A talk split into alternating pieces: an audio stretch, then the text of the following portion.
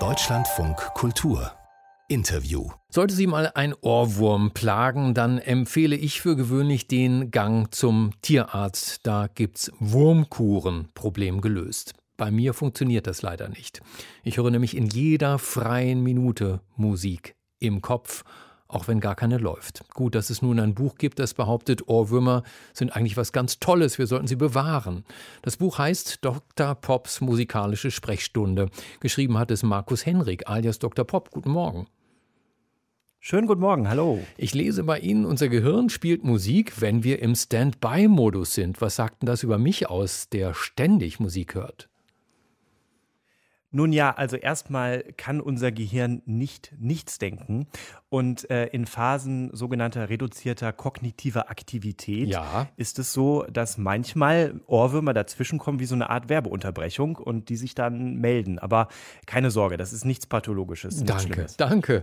Und was soll so toll Ja, sein an, an Ohrwürmern? Sagen wir mal Atemlos von Helene Fischer oder Happy von Pharrell Williams? Okay, das erste ist gleich ein Totschlagsargument, das ist natürlich hart. Also an Atemlos finde ich jetzt auch nicht äh, so viel Tolles, aber tatsächlich sind oft Ohrwürmer gewisse Melodien, die eher so in die Richtung cheesy gehen, sowas wie Barbie Girl oder Coco Jumbo. Und naja, das Tolle daran ist, wir leben in Zeiten, wo wir ständig abgelenkt werden, alles ballert uns zu ähm, und statistisch gesehen sind Ohrwürmer eigentlich ein bisschen weniger geworden, weil unser Gehirn weniger Phasen hat, wo es sich mal entspannen kann. Und äh, man kann sich ja selber mal beobachten. Also es gibt Leute, die sagen, ja, ich habe früher mehr Ohrwürmer gehabt als heute. Und wenn so ein Ohrwurm mal ja so reinkrabbelt, kann man sich eigentlich auch freuen, weil das heißt, jetzt entspanne ich endlich mal ein bisschen. Warum wird man Ohrwürmer durch Pusten oder Kaugummi kauen los? Ja, also es gibt da so ganz verschiedene witzige Tipps aus der Wissenschaft und das ist ein Tipp, ähm, der darauf anspielt, dass die sogenannte Subvokalisation unterdrückt werden soll.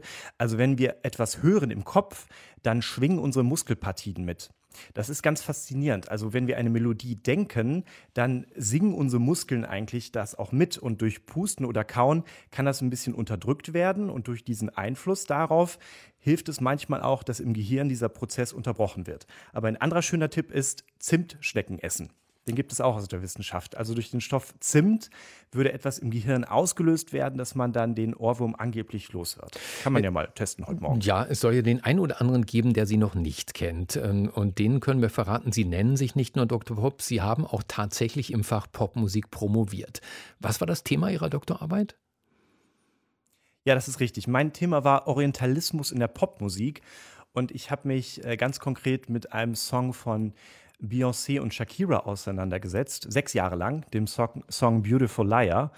Und äh, das war ja sehr faszinierend. Also ich habe da viel gelernt über die Musikindustrie und auch darüber, wie gewisse Kulturphänomene, die so allgemein in der Welt umherschwirren, sich auf die Popmusik auswirken können. Und Gott sei Dank sind Sie nicht in akademischen Kreisen stecken geblieben, sondern teilen Ihr Wissen als der erste Stand-up-Comedian der Popmusik mit uns und das schon seit vielen Jahren als Radiokolumnist und Pop-Comedian auf der Bühne.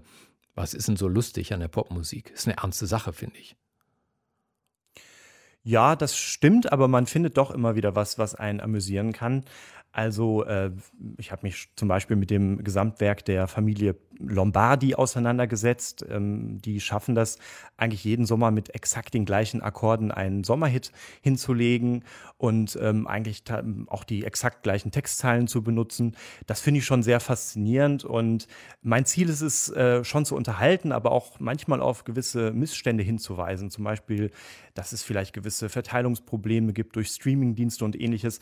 Also ich müß, möchte schon unterhalten, aber ich möchte auch hier und da auf etwas hinweisen, was man vorher vielleicht noch nicht so gedacht oder gesehen hat. Es gibt aber auch bestimmte Fragen, äh, bei denen Sie sich konsequent weigern, sie zu beantworten. Auch im Buch sucht man vergeblich danach. Zum Beispiel, warum waren Modern Talking eigentlich so erfolgreich? Ja, das stimmt. Das, äh, Sie spielen auf das an, was ich im, im Vorwort ähm, beschreibe. Also das wurde ich tatsächlich mal auf der Bühne gefragt. Wenn ich auf Tour bin, kann man mir Fragen stellen. Dann können die Leute so kleine Kärtchen ausfüllen und ich beantworte das. Und ich wurde gefragt, warum sind Modern Talking so erfolgreich? Und ich habe gesagt, das beantworte ich nicht. Das hat nichts mit Musik zu tun. Aber gut, wenn Sie mich jetzt zwingen, also einfach Dieter Bohlen hat es geschafft, äh, einige Regeln zu beachten, die wichtig sind, um tatsächlich Ohrwürmer zu kreieren.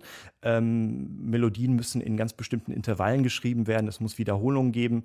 Und äh, Dieter Bohlen war auch gnadenlos. Also es gibt Anekdoten darüber, dass er Demos mit dem Telefonbuch eingespielt hätte. Also er hätte den Rhythmus geklopft mit einem Telefonbuch und das dann irgendwie an die Plattenfirmen geschickt.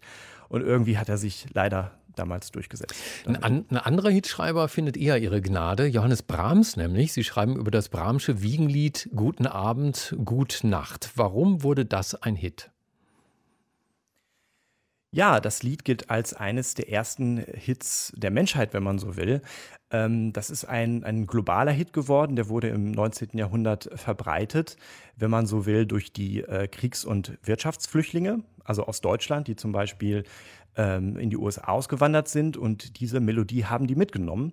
Und äh, das ist aber ein ganz klassischer Hit, wenn man so will, wie man es auch manchmal aus der Popmusik kennt, denn äh, die Melodie ist geklaut, die wurde einem österreichischen Volkslied entlehnt und den Text hat Brahms einfach abgeschrieben aus dem Gedichtsband des Knaben Wunderhorn.